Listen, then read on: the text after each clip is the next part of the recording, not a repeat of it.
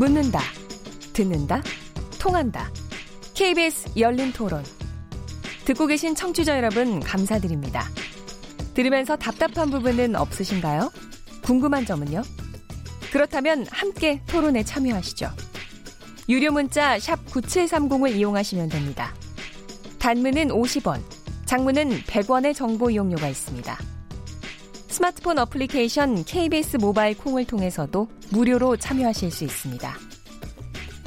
KBS 열린 토론은 언제나 열려 있습니다. 듣고 계신 KBS 열린 토론은 매일 밤 1시에 재방송됩니다. 택시 그 영업하는 분들은 카풀에 대해서 굉장히 반대하고 있잖아요. 그 사람들 얘기는 그 영업 허가를 내서 이제 그 영업을 하고 있는데 카풀은 불법은 아닐는지 뭐 정부에서 물론 인정했기 때문에 하는 거지만 택시 영업하는 사람들 쪽에는 굉장히 불이익인 것 같아요. 가끔 택시를 타는데 택시 찾기가 힘들어요. 그렇다면 공유할 필요가 있죠. 그리고 서울 시내가 주차장이에요. 다 혼자 타고 다니죠. 차가 오면 주차비 내야지. 차 댈 데 없지. 복잡하잖아요. 할 수만 있으면 좋아요. 아직 보장되지도 않은 사람이 카풀을 하면서 생기는 위험성도 많을 것 같고 특히 여자로서는 안정되지도 않은 운전자와 같은 차를 타면서 위험도가 더 높아질 것 같아서 저는 굉장히 반대하고 있어요. 사실 택시 하시는 분들도 다 당연히 뭐 세금 내고 다른 방법으로 취득을 하셨을 텐데 굉장히 악영향으로 미칠 것 같다는 생각도 들고요. 그분들께. 그동안 택시나 이런 걸 이용할 때 좀 불편한 점이 많이 있었거든요. 뭐 승차 공유 서비스나 이런 걸 한다고 하면 택시 업계에도 좀 좋은 자극이 될 것 같고요. 친절한 서비스라든지 뭐 승차 거부 뭐 이런 거를 안, 한, 안 한다든지 이런 걸 좀 더 하면 택시 업계가 좀 더 경쟁력이 강화되지 않을까요? 예, KBS 열린 토론 오늘 차량 공유 서비스 갈등 그 해법에 대해서 토론을 진행하고 있는데요. 시민들 목소리 많이 들어보셨습니다. 시민들께서도 어, 참 각기의 입장들을 잘 이해하고 계시는 것 같아요. 이번에는 한번 청취자 생각이 어떠신지 어, 직접 여, 전화로 연결해서 들어보겠습니다. 어, 참여하실 분은요. 서울 02에 368에 100 하나부터 4번까지 전화 주시면 됩니다. 첫 번째 청취자 연결해 보겠습니다. 여보세요? 네, 여보세요? 네, 안녕하세요. 어디서 하시는 네. 누구신지요? 아, 저는 노원구에 사는 개인 택시를 하고 있는 한명석입니다. 예, 예. 지금 택시 그럼 운전 중이십니까? 아니에요. 지금 저 방, 그, 이것 때문에 지금 차 한쪽에 세워놓고 있습니다. 야, 오늘 택시 기사님들이 열린 토론 듣느라고 많이들 서 있어서 서 있는 경우 그, 꽤 많으실 것 같은데요. 많이들 들어주시길 평소에도 많이 들으신다고 얘기는 들었습니다. 예, 예, 어, 예. 저 지난달에 네. 오늘 의견이 어떠십니까? 저는요, 이 네. 개인 택시를 가지고 하면서 사실 이거 우리 개인 택시들이 지금은 저 제 입장을 조금만 얘기하는 게 아니라 네. 우리 개인 택시 전체적인 서울에 지금 49,500대 개인 택시가 있거든요. 네, 네. 근데 이제 49,500대 개인 택시가 가나다로 하고 라저라고 해서 모험 택시도 그런 분류돼서 하는데 사실 법인 택시는 그 부재가 없어요. 네. 근데 이제 개인 택시는 부재에 묶여 있어가지고 이틀이라고 하루 쉬는 걸로 되어 있는데 네. 제일 중요한 금요일 날 같은 경우는 좀 부재를 좀 풀어야 되는데 네. 이게 저희는 부재가 뭐 법인 택시 때문에 그런지 부- 부재가 묶여가지고 차량이 움직이지 못하는 게 3분의 그 49,500대가 있으면 14,000대 정도가 휴무를 하는 겁니다. 네. 그러니까 이런 거를 갖다가 부재를 풀어주면은 그 부재 그 원활한 시간에 택시가 모자라는 건 아닌데 네. 그런 걸로 인해서 하고 네. 저는 이 개인 택시를 하고 있으면서 진짜 사실 지금 요새 불안해요. 네. 화가도 나고 이또 차량 눈도 나요. 네, 네. 이 카풀 왜- 서비스 왜냐면은 네. 네, 예. 평범하게 소심으로 살면서 가장을 많이 끄는 개인 택시 운전기사들이 요즘은 진짜 카카오 카풀하고 네. 렌더카 타다 이런 것 때문에 시커멓게 속이 타고 있습니다 진짜 네, 네. 평생 열심히 살면서 가진 거라고 개인 택시 면허 하나밖에 없는데 네. 아 이제는 면허가 필요 없는 자가용 택시 네. 승합 택시들이 거리를 이제 활보하게 되는 거 아니겠어요 네, 네. 카풀 허용하면은 네. 근데 사실 세상이 바뀌어 전화로 옛날 택시 부르는 것보다 사실 스마트폰 앱으로 이제 택시 부르는 게 승객들에게 편리해진 건 인정하지만 네. 카카오콜이 출범할 때는요 저희 택시하고 상생한다고 그랬어요. 예. 그래서 운전기사한테 많은 도움을 주고 막 그랬는데 이제는 이 사람들이 유상 운송 사업을 하겠다는 거 아닙니까? 음흠. 네. 그건 이제 우리는 진짜 이제 몇 년 만에 카카오콜한테 이제 발등이 찍힌 거죠. 이 개인 택시 택시 업계가. 네, 네. 사실 택시는 0.4평의 그 차 속에서 네. 하루 14시간, 16시간 일을 해야지만 먹고 살 수 있는 직업입니다. 네. 근데 그리고 개인 택시기사 이렇게 홀대받고 있는 적이 없었어요, 사실은. 알겠습니다. 네네. 근데 그나마 이제 카풀이 통과되면은 네. 사실 이 운전 노릇도 이제 먹고 먹고 살 수 없게 되는 거거든요. 예. 근데 이건 그런 우려를 갖고 정부하고 계시다. 네네. 예, 정부와 정치권이 너무 무책임하고 비리적인 사회가 되는 알겠습니다. 거예요. 한명석 기사님, 네. 저기 오늘 나오신 김기복 대표님처럼 말씀을 네. 아주 잘하시네요. 원래 이렇게 아유, 택시 그래요? 기사님들이 이렇게 다 조리 있게 이렇게 얘기 잘하십니까? 대단한데요. 아유, 아닙니다. 이게 네네. 평소에 뭐 가지고 있던 그 마음이 네, 사실은 좀 어디라도 이렇게 열린 틀에서 나가서 하고 싶지만 네, 그런 게 없지 않았습니까? 예, 근데 지금 이거 카풀이라는 게 지금 저희 택시 업계에 네, 너무 진짜 커다란 짐을 주니까 네, 뭐 모든 택시 기사들이 지금 마찬가지일 겁니다. 저하고 같은 예, 예. 마음으로. 네. 알겠습니다. 오늘 이- 오늘 네. 전화 주셔서 고맙고요. 의견 충분히 전달이 되고요. 근데 계속 이거 조금만 더 한 번만 더 한, 한 가지만 더 예, 말씀드릴게요. 예, 말씀하십시오. 사실 우리 개인 택시사들은 정부가 시키는 대로 다 했고 정부가 지켜줄 줄 알았어요. 근데 정부가 지금 차량 공유 경제니 네, 4차 혁명 사업이냐 하는 말에 택시가 다, 다 주고 가는데 이게 대기업을 살리는 거 아닙니까? 네, 그러면은 카카오 콜이 아무리 정보통신이 발전해 4차 혁명이 된다 해도 그 사람들은 저 수리 저거 저거만 받는 거예요. 콜 수리비만. 그렇죠. 그러면 카풀 운전자들이 앞으로 한다 그러면은 콜비 내고 네, 아까 지금 말씀하신 대로 LPG 차가 지금 싸서 하는데 휘발유로 그 사람들이 다니면은 그 돈 바꾸게 되겠습니까? 예, 예. 네, 네, 그래서 네, 사실 진짜 정부한테 하고 싶은 거는 진정 차량 교육료가 4차 혁명 상임자 한번 묻고 싶습니다, 사실은. 네, 알겠습니다. 예, 예, 오늘 연결해 주셔서 고맙고요. 어, 저 예, 예. 하면서 기, 저, 어, 기사님 안전 운전하시기 바랍니다. 예, 예, 감사합니다. 예, 고맙습니다. 네네. 두 번째 또 전화 연결을 해보겠습니다. 안녕하세요. 연결됐습니까? 네, 안녕하세요. 여- 네, 안녕하세요. 어디 사시는 어떤 분이십니까? 예, 대구에서 법인 택시를 운행하고 있는 김동수라고 합니다. 아, 예, 예. 대구에서 전화 주셨군요. 감사합니다. 어떤 네. 의견 갖고 계십니까? 저는 큰 틀에서 어, 카풀을 받아들여야 된다고 보거든요. 예. 어떤 점에서 공경제는? 뭐, 예, 공유 경제는 시대적인 흐름이고 요구라고 봅니다. 네. 내 밥그릇 찾다고 그 흐름을 거스를 수는 없고요. 네. 그뭐 지켜야 될 건 물론 지켜야 되지만 나중에 저 자율주행 택시 나면 이거, 이거는 어떻게 막을 건지 그 궁금하고요. 네. 이제 단지 이제 어, 시간 시간적인 차이는 있지만은 우버는 안 되고 네. 어, 카카오는 된다. 이런 부분은 좀, 그, 글로벌 시대에 맞지 않는 것 같고요. 네. 이제 정부나, 예, 뭐, 법과 제도를 좀 잘 정비를 해갖고 관리를 해주시면 고맙겠네요. 네, 근데 김동수 기사님 굉장히 진보적이신데요. 그런데 그러면 구체적으로 좀 어떤 정부에서 어떤 점에서 좀 유의해야 된다고 생각하십니까? 지금 택시 뭐, 택- 다른 부분도 마찬가지지만, 뭐, 법이나 제도 시행하고는 내버려 두면 안 되고요. 그게 잘 관리되는지, 네. 그 철저히 관리를 해야 된다고 보거든요. 예. 저 제가 한 가지만 뭐, 여쭙겠습니다. 김동 김동수 기사님 지금 연차가 얼마나 되십니까? 기사 얼마나 택시는 지금 9년째 하고 있습니다. 아, 예, 예. 네, 네. 저 이렇게 저 의견 전해 주셔서 고맙고요. 안전 운전하시기 바랍니다. 김동수 기사님 감사합니다. 네, 고맙습니다. 방송 네. 잘 듣고 있습니다. 네, 고맙습니다. 한 번 한 번 더 연결해 보겠습니다. 안녕하세요. 예, 안녕하십니까. 어디서 요, 택시 기사님이십니까? 어디 사십니까? 예, 예. 파주에서 예. 어, 그냥 회사 영, 택시 예, 하고 있습니다. 예, 예. 예. 네. 어떤 의견을 갖고 계십니까? 아, 저 같은 경우는요, 이게 저희가 음, 생계업이다 보니까 음, 이 생계업을 저희는 생계업으로 하는 입장이다 보니까 이게 저희한테 이제 침해가 되고 네. 저희를 생계업을 이제 어, 뺏어간다 그래야 되나? 예, 예. 저, 저희한테는 우선적으로 수입이 적어지는 거 아닙니까? 네.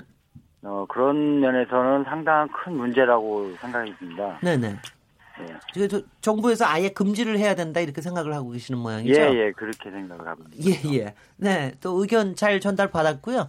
어, 파주에서 운전하시는데 안전 운전하시기 바랍니다. 윤호원 기사님 예. 감사합니다. 예, 감사합니다. 한 분 더 연결이 돼 있다고 합니다. 어, 안녕하세요. 여보세요. 예, 안녕하세요. 예, 안녕하세요. 네, 어디 사시는 누구십니까? 예, 경기도 수원에 사는 아, 네. 회사원 권창완입니다. 예, 예. 변창원 선생님. 예. 어떤 의견 갖고 계십니까? 예, 저는 그 소비자 입장에서는 어, 이 카풀 서비스가 어, 시행되는 것에 대해서 찬성하는 입장입니다. 네네. 혹시 수원에서 어디 딴 데로 좀 장거리 출퇴근하시나요? 예, 논현동으로 출퇴근을 하고 있습니다. 평소에는 못 타고 다니세요 그러면은? 아, 보통은 이제 지하철을 타는데 네. 아, 회사 일이 있을 때에는 그 자가용을 좀 이용을 하고 있습니다. 예, 예. 그런데 이제 어, 카풀 서비스가 차량 공유 서비스가 나오면은 좀 선택지가 좀 많아질 것이다 이런 기대를 하고 계시는군요. 이게 일차적으로 그런 기대를 갖고 있고 네. 그 이제 뭐 해외 뭐 그랩이라든지 우버라든지 서비스를 좀 이용하면서 느낀 점은 네. 이제 여러 가지 뭐그 택시라든가 우버라든가 이런 것도 어느 하나의 운송 서비스라고 봤을 때 네. 굉장히 좀 다양한 서비스를 경험할 수가 있더라고요. 네네. 그래서 이제 뭐 소비자 입장에서의 그 의견을 전달 드리자면은 이 찬성하는 입장이 될 수가 밖에 없는 게 네. 어, 떤그 서비스를 이용하는 게 있어서 좋은 경험을 한다고 했을 때 네. 당연히 이제 그쪽 서비스를 더욱더 이용하고 싶어지는 느낌이 드는 게 당연하잖아요. 네. 그래서 뭐 지금 뭐 택시 기사분들께서 많이 좀 힘들다 얘기를 하긴 하시지만 예, 반대로 이 서비스가 활성화되면서써 뭐 택시 서비스가 좀더 좋아질 수 있는 기회가 될 수도 있고 네네. 또 이제 이런 부분으로 또 이용할 수 있는 사람들에게 색다른 그 서비스를 제공할 수 있는 기회가 될 수 있어서 그러니까 그런 의미에서 이제 소비자 입장에서는 굉장히 좀 좋은 어, 찬성하는 입장이라고 생각합니다. 예, 예. 변창근 선생님, 저기 좋은 의견 감사드리고요. 오늘 전화 주셔서 감사합니다.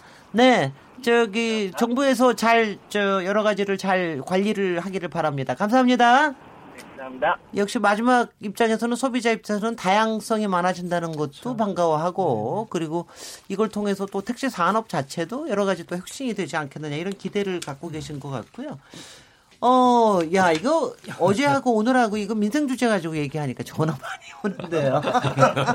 또 문자들이 있어서 문자도 좀 소개를 해드려야 될 것 같아요. 휴대폰 뒷번호 81 하나 0번 쓰시는 분입니다. 저는 부산에서 개인 택시를 하고 있는 사람입니다. 부산에선 손님이 없어 지방세를 들여 1년에 200대씩 감차를 합니다.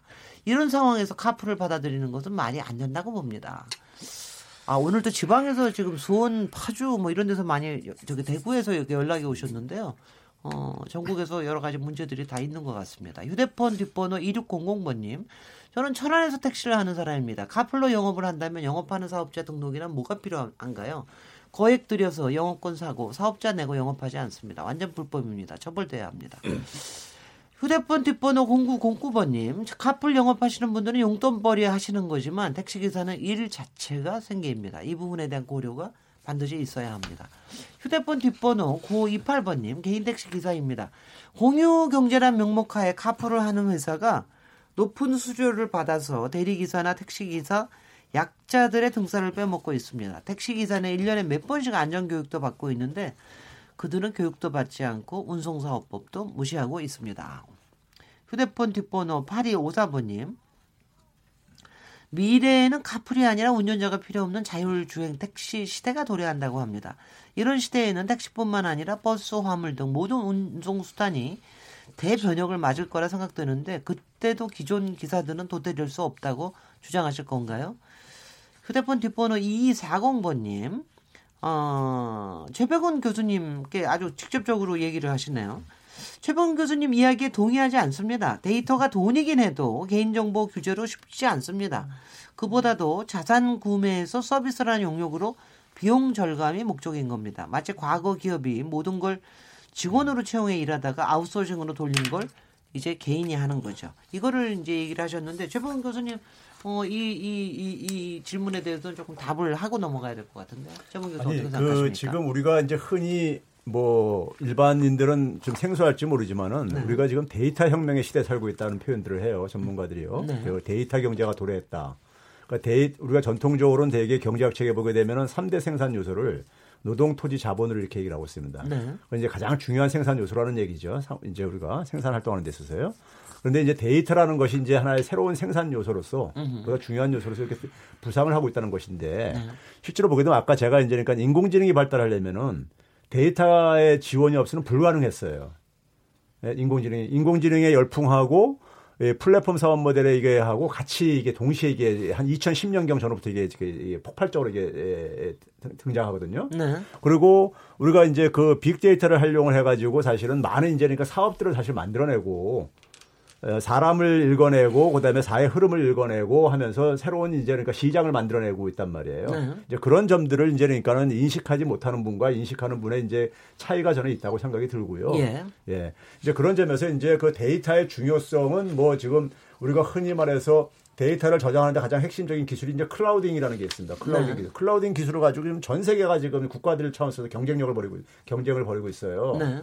이런 상황이기 때문에 데이터의 중요성을 얼마나 느끼냐 안 느끼냐와 관계없이 이미 시대는 그러니까는 그죠, 데이터의 그렇습니다. 중요성으로 지금 이미 그러니까 어, 흐름이 가고 있다는 얘기를 드리고 싶어요. 네, 청취자 시민 목소리도 음. 들어보셨고요. 청취자 전화도 들으셨고 또 문자도 들으셨는데 혹시 여기에 대해서 소감이 있으시거나 예, 의견이 있으시면 얘기해 주십시오. 뭐 사실 네. 뭐 택시 업계에서는 상당히 생존에 대한 위기감을 느낄 수밖에 없는 부분이죠. 그런 것 같습니다. 어, 그러니까 제가 보는 관점에서 왜 그러냐면 우리가 보통 경쟁을 할 때는 동일한 조건에서 해야 됩니다. 예를 들어서 링 위에 올라가도 똑같은 체급을 맞추는 게 공정한 조건이잖아요. 네. 근데 지금 이제 택시와 카풀은 시작 경쟁 자체의 조건이 워낙 기울어져 있어요. 그러니까 한쪽은 음, 관리의 대상이고 요금 규제도 받고, 그쵸. 근데 한쪽은 전혀 규제받지 않는. 예, 예. 네, 그러다 보니까 그렇게 둘 해놓고 경쟁하시오 그러면 아예 경쟁 자체가 안 됩니다. 아, 그런 그러니까 이런 상황에서 그런, 네. 이 택시 하시는 분들의 고민은 그러면 음흠. 택시 쪽에 불리한 조건들을 끌어올려 주든지 아니면 반대에 카풀 쪽에 유리한 조건을 끌어내려 주든지 네. 동시에 같이 하든지 네네. 해서 평평하게 맞춰 주고 나서 경쟁을 음. 시키면 예, 예. 앞서 그 네 번째 우리 연결됐던 음흠. 그 소비자처럼 네. 어, 소비자가 서비스에 네네. 따라서 음흠. 얼마든지 선택을 할 수 있게 된다. 다시 말해서 요금 경쟁을 하지 말고 음흠. 서비스에 따라서 소비자가 골라 탈 수 있게 하면 네. 국민들의 서비스도 올라가고 음흠. 택시는 당연히 생존을 위해서 카풀보다 이기기 위해서 서비스질이 올라갈 것이고 음흠. 그리고 지금 택시가 가지고 있는 여러 가지 불리한 조건들 중에서 아까 개인 택시 말씀하신 거 부재 그런 것들도 그 옛날에 석유 파동 때문에 만들어 놓은 건데 네. 음, 다 없애주고 네. 그렇게 해주면 얼마든지 네. 어, 길이 있지 않나 생각도 해보는 거죠. 예, 예. 의견 있으십니까? 예, 차동원 예. 연구위원 같은 얘기인데요. 네. 그 오늘 신문 기사를 보니까 서울 법인 업택시 50개, 네. 50개에서 음, 타고 솔루션즈라는 별도 회사를 차린다 그러더라고요. 어, 그래가지고 이제 그 면허인가 신청을 했는데 어, 산학금도 없애고 여성 전용 차량도 만들고 서비스 치를 높이겠다는 거죠. 그래갖고 어, 이것도 이제 카풀에 대한 하나의 대응 전략이 아닌가라는 생각을 하고 이런 것도 사실 소비자들이 원하던 부분 중에 하나잖아요. 예, 예. 그래갖고 어, 택시업계 어떤 규제도 사실은 그권 교수님 말씀하신 것처럼 정상화라고 표현을 해야 되나요? 그런 것도 사실 굉장히 중요하고 이런 어떤 서비스 개선 등이 중요하다고 보고 이런 것들이 같이 좀 움직여야 됩니다. 네, 예. 예, 예. 예 알겠습니다. 그, 네네, 네네. 김규복 대표님. 예, 그 지금 이제 다 말씀하시는 부분에 대해서 이제 공감을 하게 되는데 네. 다시 좀 첨언을 해서 말씀을 좀 드리고 싶어요. 네. 어, 사실 이제 우리 저 어, 최 교수님 말씀하신 대로 앞으로의 이 자율 주행이 이제 정, 시행이 되게 되면 어, 지금 현재 교통 패턴하고 이제 변화되는 것은 우리가 막을 수 없고 이거 어, 이뭐 여기서 택시업계가 아무리 예, 뭐 어, 생계가 뭐 막힌다고 하더라도 못 막아요. 이거는 근데 이제 이거는 시대가 오면 어쩔 수 없이 받아들여야 될 상황이 됐지만 지금 권 교수님 말씀하신 것처럼 지금 이 균형이 맞지 않는다는 거죠. 경쟁할 수 없는. 그러니까 지금 정부가 제가 좀 그 알아보니까 이 카풀 서비스를 통해서 소비자의 선택권을 넓히고 아울러서 택시와 경쟁을 붙여서 택시 서비스를 좀 향상시키는데 목적이 있다. 네. 뭐 이제 이런 그 설명을 해요.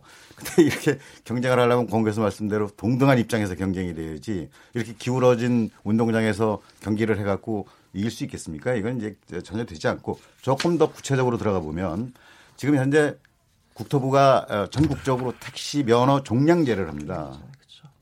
택시 면허 종량제를 해서 누구도 면허를 어디에서든지 함부로 받을 수가 없어요. 네. 면허 이렇게 규제하죠. 택시 운임, 택시 요금 자체 이거 절대적으로 완벽하게 규제합니다. 네. 예, 이거 용, 납할 수 있는 게 아무것도 없어요. 근데 사실은 지금 여기서 이렇게 보면 어, 택시 면허에 대한 규제 완화, 그다음에 운임에 대한 규제 완화를 통해서 택시 사업을 운영하는 사람이 직접 예를 들어서 그 승객이 많아서 붐빌 때는 좀 정상적으로 요금을 더 받고 승객이 없을 때는 좀 할인해서 받을 수 있는 이런 그 어떤 운영에 대한 그렇죠. 권한 아, 이런 것마저도 전부 통제를 받고 있단 말이죠. 예, 이런 예. 상황에서 누구하고 어떤 사람 어떤 대상하고 서비스 경쟁을 하겠느냐 하는 거죠. 그러니까 아, 카풀 서비스도 좋고 뭐 다 좋아요. 다 좋은데 우선적으로 이러한 앞에서 제가 말씀드린 대로 제도적 개선부터 맞아요. 하고 하자 하는 그 음. 말씀을 드렸던 아, 것이 예, 바로 이제 이런 점들을 어, 완전하게 먼저 제도적으로 정비를 하고 음흠. 그리고 난 다음에 예, 이 뭐 이 카플을 뭐 얘기하든가 하는 것이 순서적으로 맞지 않느냐. 예, 지금 현재는 어 저는 이제 안전 문제를 좀 말씀드리고 싶어요. 다음 기회에 좀 말씀드릴게요. 네, 나중에 다음 예. 다음 기회에 또 말씀하시도록 하고요. 아 잠깐만요. 여기서 잠깐 좀 멈추고요. 저희가 3부에서 좀 길게 지금 이 부분에 대해서 어, 논점이 되는 부분을 하나하나 짚어가도록 하겠습니다. 아, 지금 여러분께서는 KBS 열린 토론 시민 김진애와 함께 하고 계십니다.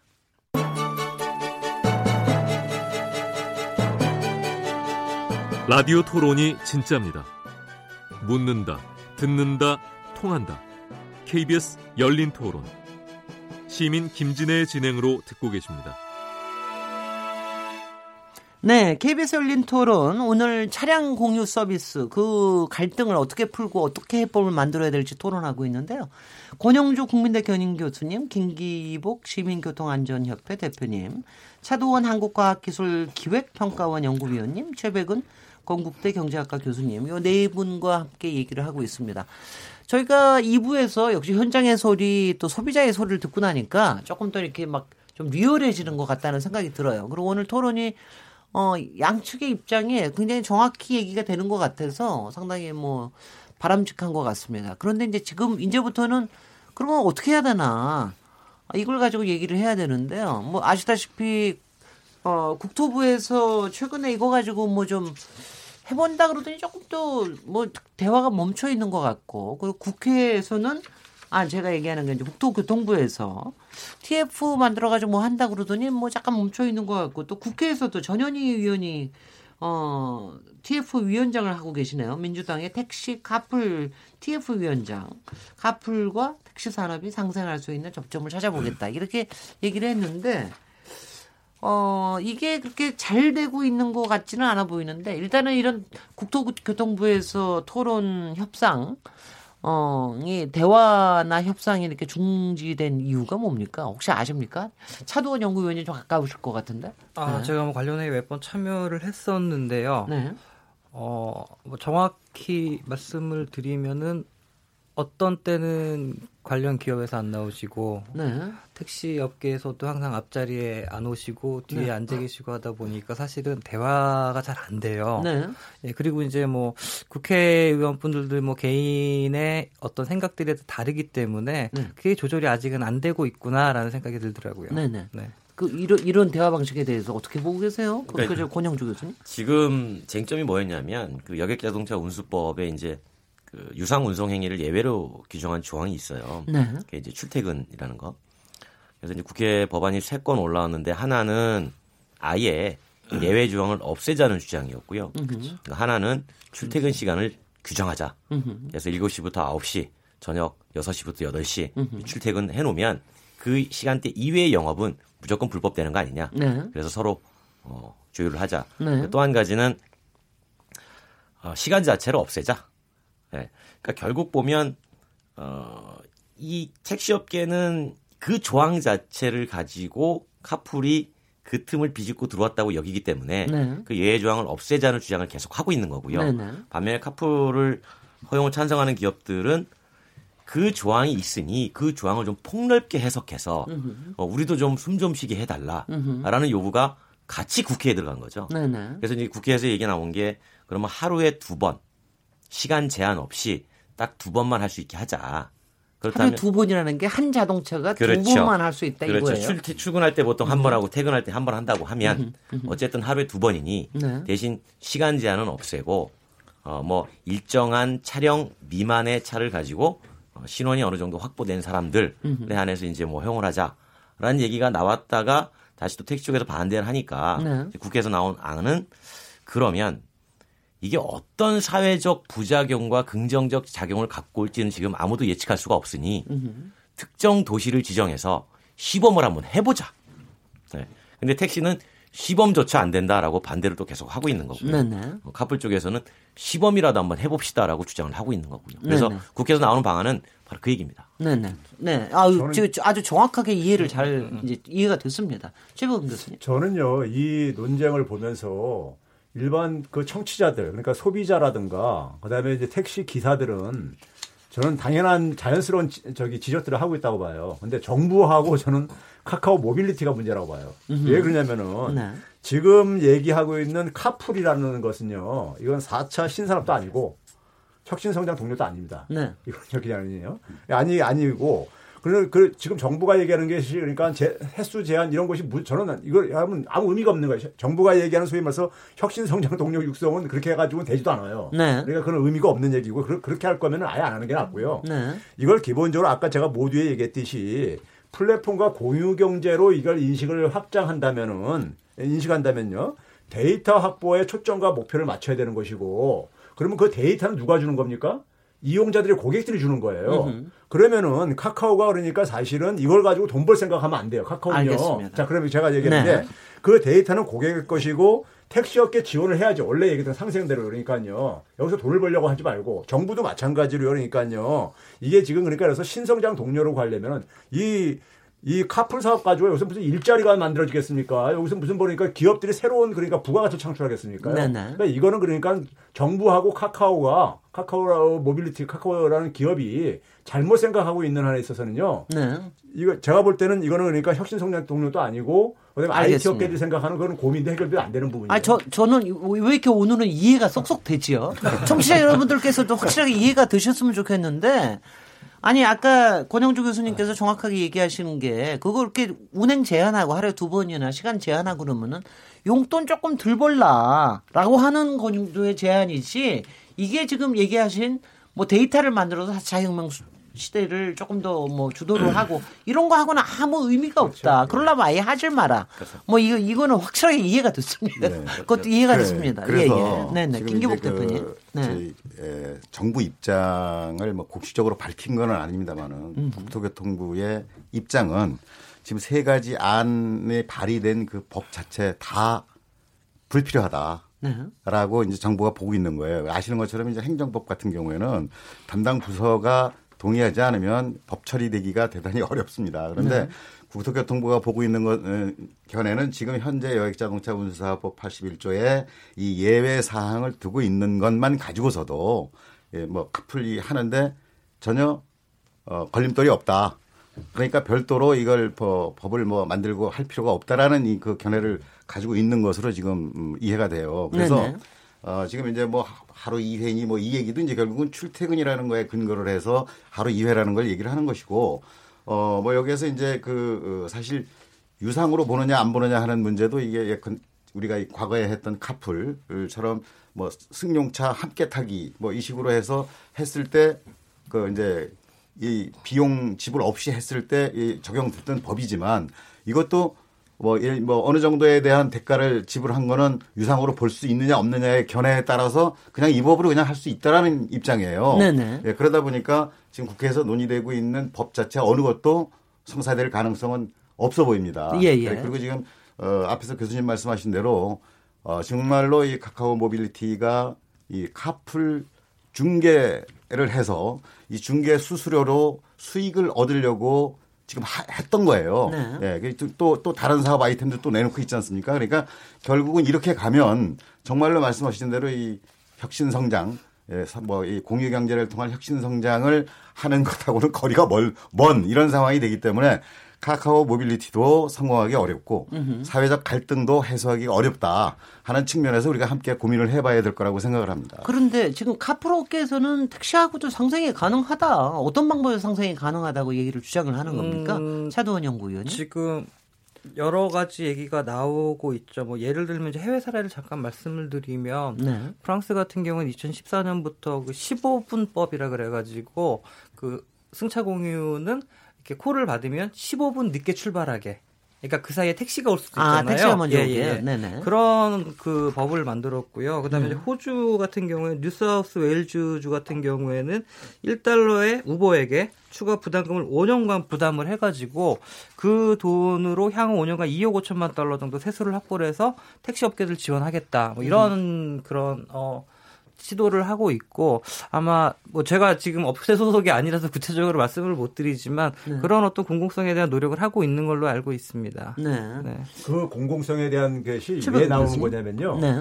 네. 그 우버가 확보하는 데이터가 우버의 기업 가치를 높여주는 가치가 그 데이터라고 보는 것이고요. 네. 데이터는 우버가 만든 게 아니라 고객의 것이란 말이에요, 사실. 그렇죠. 그거 운영하는 그러니까 사람이 만든 그래서 거죠. 이제 데이터에 대한 사회적 통제가 필요하다는 것이 유럽 사회의 일반적인 분위기인 거예요. 2010년부터 규제를 그렇게 가고 있고 접근하고 있고요. 그런 점에서 이 우리나라 기업들도 그러니까 이게 좀 이제 혁신을 하려면은 혁신을 하려면은 데이터라는 것이 결국은 고객으로부터 얻는 거기 때문에 자기 이익 등의 상당 부분을 고객한테 돌려준다거나 음흠. 아니면은 그러니까 그걸로 인해서 자신들이 그러니까 피해를 얻는 업체들한테 상생을 하고 지원을 한다는 이러한 인식으로 접근을 해야지만이 이 문제는 풀어질 수가 있는 것이고요. 네. 그걸 통해서 확보한 데이터로 자기들은 새로운 말 그대로 새로운 혁신적인 사업을 만드는 데다가 만들 이런 목표를 가져야지만이 이거는 그러니까 갈등도 풀어줄 수 있고 그러니까는 사실 새로운 성장 미래 성장 동력도 만들 수가 있는 거라고 저는 생각이 들어요. 네. 네. 그러니까 카풀 업체들이 굉장히 다양하게 등장을 하고 있거든요. 네네. 그러면서 아마 지금 말씀하신 여러 가지 모델과 그 다음에 상생에 대한 이 경쟁이 벌어질 거거든요. 네. 제가 보기에는 그 저 아까 김규복 대표님 얘기하실 때 제가 네. 정확히 이해했다고 보면 어, 지금 현재 금지 카풀을 금지하려고 하는 이런 삼법도 올라와 있지만 그것도 뭐 쉽게 통과될 것 같지는 않고 네. 지금 현재 있는 아까 그 예외 조항 가지고도 이른바 카풀 IT 업계 쪽에서는 일단 이, 이것저것 여러 가지를 실험해 볼 수 있기 때문에 음. 당분간은 이렇게 실험 시험해 보고 시범 사업하고 그러면 되는 거 아닙니까? 어떻습니까? 그 그러면 그러면 왜 안 됩니까? IT 네. 쪽이나 이 카풀 모빌을 하고자 하는 업체 쪽의 네. 해석은 네. 네. 이 이걸 지금 현재 81조 사항 별도 이 예외 조항을 가지고서 네. 지금 뭐 그 드라이버를 모집해서 하고 있잖아요. 예. 그래서 이제 뭐 예를 들어서 보험도 어, 책임보험, 어, 저, 그, 뭐죠? 그저 이제 대인 투 대인, 어, 대인 종합보험이라고 얘기하죠. 이것만 네. 가입이 돼 있으면 네. 어, 여기에서 일어나는 문제를 다 보상할 수 있다. 이런 식으로 지금 홍보하고 있고 그렇게 그 자격 기준을 두고 모집을 했어요. 네. 근데 실제로 보면 어, 실제로 보면 이게 전혀 얘기가 달라져요. 우리가 이제 저 자동차 보험 표준 약관이라는 게 있어요. 여기에서 이제 그 면책 기준을 두고 있는데 여기에는 어, 이 분명하게 명시를 하고 있습니다. 예, 유상운송 행위에 대해서는 보상하지 않는다고. 네. 그런데 이걸 아, 자의적 해석하는 거예요. 그러니까 결과적으로 어, 편리한 쪽으로 해석을 해서 홍보를 하게 되고 으흠. 그것이 마치 사실인 것처럼 지금 알려지고 있단 말이죠. 네. 그래서 사실 아까 카풀 하면 아, 카풀이 영업을 하면 안 아니, 카카오 모빌리티가 이 영업을 영업 수익을 목적으로 하면 안 된다고 지금 최 교수님 말씀하신 얘기에 공감하는 이유가 아, 지금 이게 이런 조건으로 영업을 할 수가 없어요. 이거 불법 불법이니 합법이니 얘기조차도 안 되고 영업 자체를 할 수가 없는 거예요. 네. 이렇게 현행 법상으로. 네. 근데 이거를 이른바 자기들 입장에서 편리하게 해석을 하기 때문에 이게 이제 가능한 것처럼 이렇게 보여지는데 이건 굉장한 문제가 있다고 봐요. 소비자들 네. 측면에서 저 아까 안전 문제 말씀드리려고 했다가 어 이제 말았습니다마는 뭐 여러분 저기 나오신 분들 다 잘 아시지만 며칠 전에 인천에서 어, 카풀 탔던 여 승객이 성추행 사건으로 지금 경찰 수사하고 있지 않습니까? 네. 근데 이, 이것이 결국은 택시 드라이버와 같이 자격 기준이라든가 모든 정보를 관리하고 있는 대상이 일어났을 때 하고 이런 것이 명확하게 관리되지 않고 있는 카풀에서 일어났을 때 하고 여기에 대한 사회 안전망에 대한 책임은 아, 누가 질 것이냐 하는 이런 문제가 있 는 거거든요. 음흠. 그리고 사실은 이 교통수단을 이용하는 소비자 선택권에서 지금 뭐 선택권이 다양해지고 뭐 이 가격 대비의 효용 가치가 네. 좋다. 네. 그래서 지금 우리 전화 받아봐도 뭐 상당히 찬성하시는 분들 입장이 많아요. 네. 근데 저는 지금 개인적으로 말씀드리면 솔직히 착각이라고 생각합니다. 음흠. 왜 그러냐면 세상엔 공짜가 없어요. 아니 근데요. 네. 저기 김기본 대표, 김기복 대표님 네. 이런 거죠. 세상에 공짜는 없다라는 거는 확실히 뭐 모든 사람들이 알고 네. 있고요. 지금 얘기하시는 그런 문제들을 네. 일단은 좀 해보고 나서 이게 문제가 있다. 이건 도저히 할 일이 아니다. 이렇게 될, 되는 거를 좀 봐도 되는 거 아닙니까? 아니, 바로 그 점에서. 그, 러니까요 네네. 그러니까 지금 우리 저 앞에서 저 권 교수님께서 네. 카풀을 했을 때 일어날 수 있는 문제점들을 말씀드렸잖아요. 네네. 아니 근데 네. 그럼에도 불구하고 이것을 굳이 아니 근데 문제를 그렇게 많이 있지만 유상 운송을 해야 되느냐는 거죠. 이게. 이것도 이제 주장이 여러 가지가 있으니까 음. 왜 시범 사업을 한번 해보면 그렇죠. 안 되는 겁니까? 뭐 그거 그것조차도 그렇죠. 못하게 할 필요는 없지 않습니까? 어떻습니까? 아, 그거는 그거는 네. 이제 못하게 하는 건 아니죠. 시범 사업은 해도 네. 해도 괜찮. 네, 네, 네. 예, 그러니까 시범 사업은 저는 찬성을 해요. 예, 예. 그러니까 근데 이제 앞서도 말씀드린 것처럼 네. 그 시범 사업이 공정한 조건에서 경쟁이 되도록 다시 말해서 어, 요금 경쟁은 일어나지 않는. 으흠. 그랬을 때는 충분히 시범 사업에서 네. 충분할 수 있다고 보고요. 지금 이제 논점은 뭐냐면 지금 최 교수님과 이제 차돈 박사님의 말씀하시는 것들은 카풀의 산업적 측면, 데이터의 산업적 측면을 말씀하시는 거고 저는 이 차량 공유는 크게 네 가지 측면에서 봐야 된다고 봐요. 첫 번째는 이용자 편의적 측면. 국민들이 좀 싸게 이동할 수 있는 걸 음. 서비스가 나오면 얼마나 좋아. 네. 이런 측면에서 지금 얘기가 되고 있는 거고요. 음. 하지만 우리가 그것 때문에 감춰질 수밖에 없는 환경적 측면. 네. 또한 가지는 공간의 측면도 있습니다. 네. 교통량이 늘어나면 자동차 도로를 더 많이 만들어줘야 돼요. 네. 그러면 사람들이 차지할 수 있는 공간은 다시 또 줄어들게 됩니다. 그러니까 그런 측면도 있고 그 다음에 이제 말씀하신 게 세 번째 산업적 측면이거든요. 네. 그러니까 이거를 다 복합적으로 고려해가지고 다 같이 유익하게 얻어갈 수 있는 방법이 뭐냐를 생각해 보면 그 말씀하신 것처럼 그래 시범 사업 한번 해보자. 꼭 괜찮습니다. 네. 단 시범 사업을 했을 때 요금 경쟁이 일어나지 않고 거기서 충분히 말씀하신 데이터가 확보가 되느냐 안 되느냐 그것도 한번 같이 따져보고 네. 그다음에 그 시범 사업에서 실제로 자가용 출퇴근자가 늘어나서 오히려 배출가스는 더 증가하더라. 네. 어, 그런 것도 체크를 해보고 어, 여러 개 체크. 네, 그다음에 도로가 평소에는 한가한 도로였는데 카풀 이용자가 늘어나면서 도로가 복잡해져 가지고 네. 공간이 더 필요하더라. 네. 그러니까 이런 부작용들을 다 체크를 하는 건 저는 충분히 동의합니다. 아니 저는 저도 그런 거 같아요. 외국에서 지금 얘기하시는 데이터들이 외국에도 그러지만 도시마다 굉장히 다를 거 아니에요. 그래서 나라마다 또 요금 체계도 다르고. 맞아요. 제가 한 가지 사례 하나 소개해 드릴게요. 예, 그 캐나다 캐나다 밴쿠버에서 네. 캐나다 밴쿠버가 지금 그러니까 그 차량 공유 사업을 하는 업체가 있어요. 네. 있는데 이게 그러니까 기존에 있는 대중교통하고 거의 충돌이 안 생기고 지금 하고 있는데 에, 그 차량 공유 사업을 이제 그러니까 캐나다 밴쿠버 같은 경우 일단 대중교통이 굉장히 많이 잘 공급되고 있습니다. 그렇습니다. 그러니까 네. 사람들이 대중교통이 연결되는 부분들은 다 대중교통들을 다 이용을 해요. 음흠. 그 차량 공유 사업이 운영되고 있음에도 불구하고요. 대개 그 차량 공유 사업들은 어떨 경우 이용하냐면은 외곽으로 나갈 때 이제니까 장거리 뛸 때, 예, 장거리 뛸 때 이때 이제 이용들을 하고 그러기 때문에 네. 그렇기 때문에 전혀 이제 충돌이 안 생긴다 이거죠. 음흠. 그래서 이제 그리고 가, 격도 굉장히 저렴해요. 음흠. 저렴하고 그러기 때문에 그래서 이제 그런 부분들을 좀 이제 그러니까 우리가 거기서 이제 그러니까 그 하는 것은 그 차량 공유 사업도 마찬가지로 그 하는 사업체도 기본적으로 자기가 추구하는 목표가 그 돈이 아니다 이거예요. 돈도 음. 만약에 돈이 많이 목표 비용이 든다면은 그럼 밴쿠버 시에서 그걸 지원을 해줘요. 음흠. 일정 정도로 그러니까요. 일제 대중교통 차원을 속에서요. 그다음에 네. 비용이 드는 부분들은요. 오히려 차량 공유 사업하는 업체들은 그거 가지고 기존에 그러니까 이 대중교통하고 충돌을 안, 안 만들면서 안 만드는 범위 내에서 그러면서 하면서 거기서 데이터를 확보를 해가지고 그 데이터 확보돼야지만이 새로운 것들을 실험을 할 수가 있는 거라고요. 음흠. 자율주행차가 됐든 뭐가 됐든 간에 실험을 하려면은 그게 네. 필요하단 말이에요. 네네. 네. 알겠습니다. 아니 시범 사업에 대해서는 그것도 많이 동의를 하시는 것 같은데. 네, 시범 사업에 대해서 네네. 좀 말씀을 추가로 말씀을 드리면 네네. 모든 규제와 정책이 완벽한 건 없습니다. 뭐 이해를 하시겠지만 택시가 우리나라 처음 나왔을 때요 그 인력 거꾼들 파업했어요. 마찬가지예요. 그렇게 네, 이제 기술이 네, 네. 발전하면서 전차 나왔을 땐 난리 났다고 그러더라고요. 네, 그렇게 네. 이제 기술이 발전하면서 사회에서 수용성을 테스트를 하면서 서로 조화를 맞춰 나가는 과정이거든요. 근데 이제 문제는 뭐냐면은 아까 뉴욕에서 이제 뭐 그 ride sharing 차량 대수를 제한을 했다 그러는데 그걸 규제라고 보는 게 아니라 이건 사회와의 합의라고 봐야 됩니다. 예, 예. 예 지금 미국이나 중국이나 대만에 가 보면은 호텔이나 공항 가면은 딱 팻말이 있어요. 이쪽은 차량 공유존, 이쪽은 택시존. 아, 공존하는 거죠. 음흠. 공존을 하기 위해서 가만히 이렇게 놔뒀다가 지금 말씀하신 여러 가지 뭐, 뭐, 가스라든가 도로 막힘이라든가 이제 요금이라든가 테스트를 한 다음에 그 다음에 이제 규제를 들어가서 조화롭게 맞추는 거죠. 음흠. 이게 지금 단순히 이 ride sharing뿐만 아니라 미국에서 이제 올해 난리 났던 게 이제 전동 스쿠터가 또 난리가 났습니다. 전동 스쿠터 아시죠? 예, 예. 거예요? 그게 왜 네. 그러냐면은 네. 그게 택시하고 그 다음에 승차 공유 시장을 침범을 한 거예요.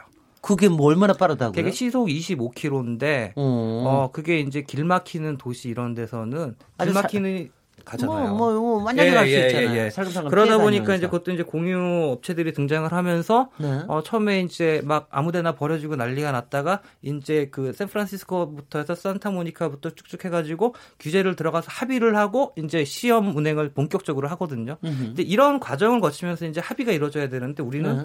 어뭐 카카오도 마찬가지예요. 카카오도 마찬가지고 뭐 택시업계분들도 그런데 그냥 첨예하게 대립만 하고 있으니까 네. 어떻게 보면 갑갑하고 시민들 입장에서는 정말 어 다양성이 너무 떨어지는 거죠. 아니 근데 저는 실험을 확실히 해보면 참 굉장히 좋겠다는 생각인데 어떤 데이터가 나올지. 저는 네, 권영주 교수님. 시범을 할 때요. 네네. 꼭 카풀만 시범하는 건 아니었으면 아, 그렇죠. 좋겠어요. 스쿠터도 들어가요. 무슨 말이냐면 네.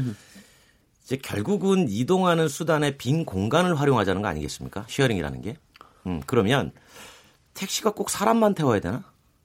택시로 택배하면 안 됩니까? 용달도 한다? 네네. 네. 그러면 음. 택배는 분명히 또 반대를 할 거고요. 네. 그럼 택배는 이러겠죠. 우리가 꼭 물건만 실어 날라야 됩니까? 안에다 의자 배치해가지고 사람 태워가지고 콜버스 같은 거 하면 안 됩니까? 음흠. 그러면 전세버스는 꼭 전세버스만 뛰어야 되나요?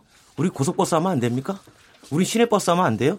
쉽게 말하면 이런 각 대중교통의 장벽들, 음흠. 이런 구획들이 다 허물어지게 돼 있잖아요. 그러니까 네. 그런 시범도 같이 한번 해보면 좋겠다라는 아. 생각을 해봐요. 아, 그건 뭐 굉장히 극단적인 아니, 얘기를 아니, 왜냐하면 장기적으로 가면 그렇게 네네. 데이터 말씀들 하시니까 네네. 장기적으로 가면 네. 결국은 교통망이라는 것 자체의 체계가 사라지게 돼 있으니까. 아, 그러니까 네. 분명히 맞습니다.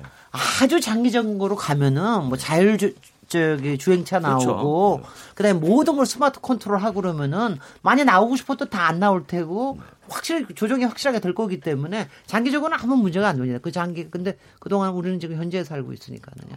네. 그러니까 예를 들면 네. 뭐 택시가 꼭 사람을 태워야 된다는 거 한번 생각해 볼 수 있는 문제인 거죠. 네네. 그러니까 예. 그 저희가 사실은 외국 데이터를 많이 이용, 을 하는데 아까 네. 밴쿠버 말씀하시고 뉴욕 말씀하시고 그다음에 뭐 교통 혁신의 성지 뭐 샌프란시스코를 많이 하는데 남의 나라 얘기거든요. 네, 네. 그러니까 샌프란시스코는 굉장히 언덕도 우리 데이터가 많고 필요해요. 예, 우리 네. 데이터가 필요한데 그런 시범을 아직까지 못 해봤다는 거죠. 음흠. 그걸 네. 해봐야 이제 우리가 어, 갈 길을 찾을 수 있다는 거죠. 예, 알겠습니다. 여기서 잠시 쉬었다가 마지막 토론 세션 이어가도록 하겠습니다. 지금 여러분께서는 KBS 열린 토론 시민 김진애와 함께 하고 계십니다.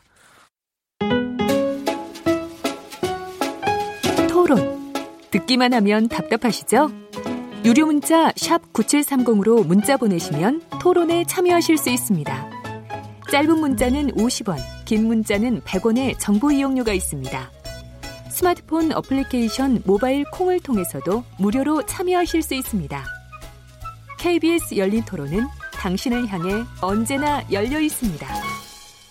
네, KBS 열린 토론 오늘 카풀 저 차량 공유 서비스 그 과제와 향후에 어, 갈등 해소 방법에 대해서 토론하고 있는데요. 몇 개 문자들 더 소개해 드리겠습니다. 휴대폰 4113 3번님. 소비자 입장에서는 택시 서비스를 위해서 무조건 도입되어야 합니다. 저녁 시간 등 택시가 많다고는 하지만 특정 시간대에는 유흥가로 택시가 몰려 일반 주택가에는 택시가 없습니다. 아, 저도 이 문제 압니다. 돈 따라다니는 택시는 이제 개선되기 위해서라도 반드시 카풀이 도입돼야 합니다. 휴대폰 4196번님, 택시 타려는 사람은 돈 내면서 시간을 아끼기 위해서인데, 필요한 시간에 택시가 없기 때문에 공유차 필요를, 공유차를 필요로 하고 있습니다.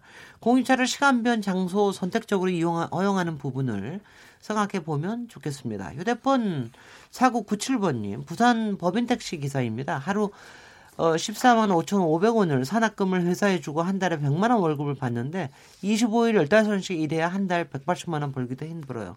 카풀 규제해야 합니다. 휴대폰 뒷번호 3567번님, 대전에서 개인 택시 기사입니다. 4차 산업도 좋고, 성차 공유도 좋고 다 좋습니다. 하지만 공유 경제가 무리 없이 진행되려면 기존에 운영하던 기업 직업군이 가지고 있는 파이가 컸을 때는 그걸 나눌 수 있는 겁니다. 그러나 현재의 택시 업계는 열악한 영업 환경과 싼 택시 요금으로 인해 근근히 사랑하는 실정이나 나눌 것도 공유할 것도 없는 것이 현실입니다. 이 얘기 굉장히 저 말씀이 좀 듣는데요. 제가 오늘 얘기 듣다 보니까 저도 솔직히 택시를 타고 있으면은 택시 타면 택시 기사님하고 얘기 굉장히 많이 합니다. 뭐 정치나 시사뿐만이 아니고 택시 서비스업의 문제 이거 가지고 얘기를 많이 하는데 정말 택시 업계가 수십 년 동안 사실 여러 가지 규제나 이런 게 계속 바뀌고 그러면서 여러 가지 문제가 쌓여 있는 건 사실이긴 사실이더군요. 그래서 오늘 이거 하나만 더 해주면 이사구번님이신데요. 현직 대구의 택시기사입니다. 변화의 물결은 막을 수 없습니다. 카풀 서비스를 반대하지는 않습니다. 택시는 그러나 택시는 사양 사업이면 분명합니다. 현재 총량제로 대수를 제한하고 있지만 수요 감소에 따른 감차 사업이 지지부진해서 전국 평균 117%이며 대구는 136%입니다. 적극적인 감차를 해서 택시 수요에 맞도록 택시 대수를 줄여야 택시 종사자들의 수익이 보존되고 그 상황에서 서비스 경쟁이 가능할 거라 생각합니다. 또한 개인 택시가 전체 택시의 70%이며 65세 이상의 기사가 많습니다. 택시 서비스 개선을 위해서 어, 연령 제한도 필요할 것 같다는 의견입니다. 제가 만나본 가장 연세가 많으신 분은 굉장하셨어요. 제가 제가 제가 놀랬습니다. 네, 오늘 어, 굉장히 의미 있는 토론이라고 생각이 되는데요. 권영주 국민대 겸임 교수님, 김기복 시민교통안전협회 대표님, 차도원 한국과학기술기획평가원 연구위원님, 최백은 공대 교수님 네 분과 함께 하고 있습니다. 저희 이제 마지막 어, 토론 저기 할 있을 건데요.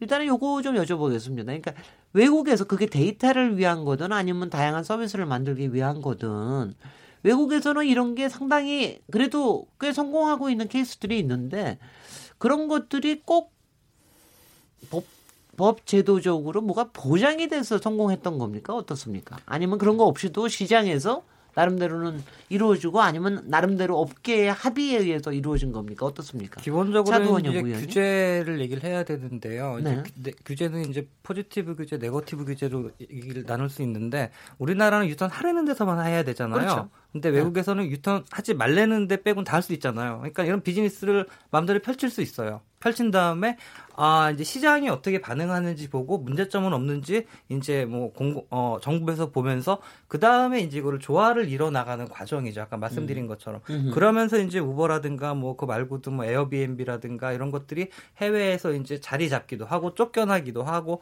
하나의 기업으로 이제 점점점 성장을 하여나고 있는 거죠. 근데 네. 우리나라 같은 경우에는 법 이 딱딱딱 정해져 있어 가지고 그 네거티브 규제를 얘기를 하지만 사실 포지티브 성격이 강하기 때문에 아예 시장에 진출할 수 없는 예전에 우버가 들어왔다가 바로 쫓겨난 그런 상황이 된 거고 지금은 카풀도 마찬가지입니다. 네네. 네. 그 아니 그 뭐 그거는 최봉훈 교수님께서나 또 할 말씀이 많으실 텐데 우리나라 시스템이 새로운 모험이나 새로운 것을 시장에서 마음대로 이렇게 도전하고 실험해 보기가 굉장히 어려운 시스템인 건 확실하죠. 기존에 그렇죠. 정말 워낙 망이 망이 촘촘하게 짜여져 있어가지고. 그렇죠. 지금 차원 연구원님이 네. 잘 말씀하셨는데요. 우리가 네. 경제학 교과서에 보게 되면요. 경제적인 측면 속에서 규제라는 것은 그러니까 우리가 적어도 새로운 기술이 등장하면은 새로운 상품이 만들어지고 새로운 시장이 열려요. 네. 그러니까 그 부분들은 가능한 한 저기 저 규제를 풀어줘야 된다. 그거하고 이제 전통적인 거하고 충돌했을 경우에 네. 이게 이제 교과서 찍은 해법으로 이렇게 돼 있어요. 그러니까 이제 미국 같은 경우는 그런 부분에 굉장히 충실하게 이제 그러니까 그걸 이제 우, 이제 운용을 하는 경우들이고요. 우리 같은 경우는 사실 그런 것보다는 사실 또 미국하고 당장히 환경적인 차이도 있지만은 우리 같은 경우 대개 이제 추격형으로 이렇게 하다 보니까는 하다 보니까는 그 후유증들을 우리가 본 것을 이제 정부의 역할이 굉장히 컸었잖아요 우리나라 같은 경우는 그러다 네. 보니까 정부가 행정적인 규제를 굉장히 많이 작동을 하고 있는 경우고요. 네. 저는 사실 이 부분의 문제를 보면서 카카오를 저는 처음에 등장했을 때 카카오톡을 가지고 등장했을 때 굉장히 기대를 많이 했어요. 아, 우리나라에도 이제 이런 기업이 등장하는구나 해가지고요. 네. 근데 지금 이제 보게 되면은 택시 업계가 이 서비스 문제 같은 경우도 마찬가지인데 지금 플랫폼 경제를 지금 이제 해외에서는 지금 우리가 이렇게 열려고 하고 있는데 우리는 이게 지금 카풀 수준으로 지금 격화시키고 있는 거예요. 네네. 카풀은 이게 플랫폼 경제와 관계가 없는 겁니다. 뭐 아주 조금밖에 예. 관계가 안 된다. 예. 아니 네네. 관계가 없는 거예요. 그러니까 그러다 보니까는 네. 그러다 보니까 사실 우리가 어, 앞, 앞에서 청취자가 데이터의 중요성을 저한테 이제 질문한 적이 있었는데 제너럴 모터나 제너럴 모터나 제너럴 일렉트릭이 네. 20세기 미국을 상징하는 기업들이었어요. 네네. 근데 그 기업들이 다 뭐냐면 다우지수 다우존스 지수에서 다 퇴장당했죠. 그렇죠. 그리고 그 자리를 팡기업이라고 해가지고 소위 말해서 페이스북이라든가 아마존이라든가 애플이라든가 넷플릭스라든가 구글 이런 게 대체를 했죠. 네. 그렇죠? 그럼 그 기업들의 공통점들이 바로 뭐냐면요. 지금 네. 뭐냐면은 소위 4차 산업혁명 기술과 관련된 부분들이고 다 인공지능이라든가 이런 데이터를 활용을 해가지고 기업 가치 만들어내는 기업들이에요. 으흠. 그러면 이제 우리가 그런 흐름을 우리는 무시할 수는 없다는 얘기죠. 그러니까 알겠습니다. 우리가 늦게 출발했지만요. 그런데 이제 문제는 뭐냐면 정부하고 기업의 인식이 이걸 그러니까 이 플랫폼 경제하고 카풀 사업을 구별도 못하고 있다 보니까 제가 볼 때는 이런 갈등을 스스로가 자초하는 측면이 있다고 생각합니다. 아니 저도 지금 최병 교수님 그 말씀은 굉장히 동의를 하는 게 저는 왜 정부가 아니면 국회가 지금 이 논의를 택시업계와 카풀업계 대립으로 대립구도로 보고 있는지 저는 그참참 이상하게 보이는데 저기 김 권영주 교수님은 어떻게 보세요 그거를? 아니 그 두그 그 업계에서 나와서 얘기가 되겠습니까? 둘이 네. 얼마든지 공존할 수 있는 방법들이 저는 있다고 봐요. 글쎄 말이죠. 네. 그러니까 네. 예를 들면 이런 네. 겁니다. 카풀 기업은 두 가지를 다 하고 싶은 거예요. 하나는 뭐냐면 데이터도 확보하고 싶고 돈도 벌고 싶은 겁니다. 뭐 그거야 기업들이니까. 그렇죠. 어. 근데 네. 사실 우리가 얘기하는 거는 돈 쪽으로 접근을 하면 네. 택시가 돈을 못 버니 음흠. 그쪽은 좀 참아달라 하는 건데 여기는 그래도 우린 돈을 좀 벌어야 되겠습니다. 음흠. 라고 하는 거니 그러면 그 접점이 없을까? 그러면 택시를 통해서 돈을 벌게 하면 되잖아요. 사실은 저도 그 생각하고 네. 있습니다. 요새 카카오 택시 얼마나 잘 이용하고 그럼 있는데. 이를테면 네. 택시가 지금 할 수 없는 뭐 합승이라든가 네. 이런 걸 다시 좀 열어주고. 택시가 놀고 있는 택시도 나와서 네. 밤에 전화 안 잡힐 때 네. 지금 아까 그 개인 택시 부재 말씀하셨잖아요. 예, 예. 이제 그런 것도 나와가지고 네. 좀 맞춰주고 그렇게 하면 충분히 카풀 기업이 아닌 쉽게 말하면 스마트 호출 기업이라고 하죠. 저는 앱 기업도 돈을 벌 수 있고 택시도 돈을 벌 수 있는 방법들이라는 거죠. 저는 권영주 교수님 말씀이 굉장히 맞다고는 생각이 드는데 왜냐하면 일단 막 다니고 있는 몇, 몇백만 대가 있잖아요. 네네. 그거를 먼저 이용을 하고 거기에다가 붙여가지고 데이터를 하겠다 그러면 훑고 다니도록 해야지 왜 그거는 가만 내버려 두고 따로 하려고 그러는지 좀 이상하게 생각이 드는데 차도원 연구위원님 거기도 이유가 있습니까? 어. 택시 업계는 도저히 말을 안 들어서 그러나요? 왜 그러나요? 아니 요새 카, 카카오 택시하고 그러면서 굉장히 이게 좋아지는 것 같이 보이던데요. 그, 어, 왜 그런가요? 그, 권 교수님이 말씀하신 게 맞아요. 네. 그러니까 택시 같은 경우에는 거의 그냥 규제 산업 중에 하나잖아요. 대표적인 그런 음흠. 부분이기 때문에 어 우리 이제 평평한 운동장 얘기를 하는데 그 부분에 대해서는 사실은 이 상생 방안이 나, 나오면은 분명히 얘기가 돼야 되고 지금 이제 카카오 같은 경우에는 카풀 운전자가 한 5에서 6만 명 정도 등록이 됐다 그러더라고요. 네. 근데 이제 아까 택시가 서울에 4만 몇 대였죠? 어, 전, 전체적으로 보면 네. 음, 개인 택시가 5만 대, 법인 택시가 2만 3천 대 정도가 되는데 네. 7만 어, 이제 부재를 통해서 네. 휴무되는 네, 차를 네. 이제 빼면 그리고 어 영업이 잘 안 돼서 운전기사가 네. 부족해서 놀고 있는 법인 택시 이거 빼면 실제로 이제 서울에서 하루에 운행되는 대수가 아, 약 3만 대 정도가 운행된다 이렇게 네, 보면 그렇죠. 되거든요. 그런데 정도, 네. 이게 지금 문제가 되, 는 것이 이제 승찬 안에서부터 시작이 되잖아요. 네. 지금 이렇게 갚을 얘기가 등장하게 된 것이 결국은 이용자들에 대한 이용 불편에서부터 이제 시작이 된 거예요. 그래서 특히 금요일 날 저녁 같은 경우에 택시 탈수 그렇죠. 네. 이제 그래서 이걸 이제 데이터를 보니까 이 특정 몇 개 지역, 특정 시간대에 이 승객들의 이용 수요가 몰리기 때문에 이 공급이 따르지 못한다. 네네. 그러니까 이러니까 여기에서 이 시간대에 뭐이 이런 바의 차량 공유 뭐 네. 카풀을 이용해서 하면 승차를 해소하는 데 도움이 될 것이다. 뭐 이런 논리로 이제 시작이 된 거예요. 네. 그런데 지금 이제 우리 저 권 교수님 말씀하신 대로 그 택시에 대한 부재 문제라든가 면허 문제, 요금 문제 이게 전부 다 딱 꽉 묶여서 부재 왜 못 푸는지 아세요? 택시 노조가 반대해서 못 풀어요. 예. 왜 그러냐면 개인 택시 부재를 해제하게 되면 그 해제된 택시가 네. 수익이 그만큼 뺏어가게 되는 거예요. 그러니까 네네. 법인 택시 우린 다 입금도 못 하는데 글쎄요. 개인 택시까지 나와서 안 돼 이거. 그래 부재 못 푸는 거예요. 그러니까 행정력이 쉽게 얘기하면 업계 눈치만 보고 있는 거예요. 음. 예, 서울시가 업계 눈치만 봐서 이런 조정안을 하나도 하지 못합니다. 그러면서 음. 법으로 규제만 해놓고 있는 거예요. 예, 그래서 이게 문제가 생기는 거니까 네. 앞에서 제가 말씀드렸는데 제도적 개선이 필요하다 그러고 하는 얘기가 바로 이제 여기 핵심적인 사안들이 다 있는 거거든요. 알겠습니다. 예, 안 되는 이유가 바로 그것 때문에 안 되는 거예요. 예, 그거 더 구체적으로 말씀드릴까요? 예, 아니 아니요. 그거는 택시 업계에 대해서는 나중에 따로 얘기를 해야 될 기회가 있기 때문에 오늘 여기서 얘기할 수는 없고요. 그런데 마지막으로 저희가 오늘 이제 카풀을 통해서 공유 형제 네. 시스템을 이제 보는 네. 것도 이유가 있기 때문에 이번 기회가 하나 이게 이제 카풀이 굉장히 큰 이슈로 등장을 했지만 그 전에 솔직히 에어비앤비 그 그렇죠. 공유 숙박 같은 것도 뭐 안 된 거 아니에요? 결국은 숙박 업계에서 이것저것 반대해가지고 결국은 못 하는 거 아닙니까? 가령 원격 진료 같은 것도 4차 혁명 시대에 꼭 굉장히 필요한 거라고 하지만 그건 또 의료업계에서 반대해서 못 하고. 그 러니까 이런 게 뭐 앞으로도 끊임없이 있을 겁니다. 뭐 왜 없겠습니까? 그런데 이런 것들 이런 공유 경제 시스템으로 그리고 이른바 정보 산업하고 연결을 해서 새로운 4차 혁명을 가는 이런 과정에서 이런 여러 가지 걸림돌들이 있을 것 같은데 여기를 어떻게 풀어나가야 될지 그거 한번 얘기해 주시죠. 최병근 교수님.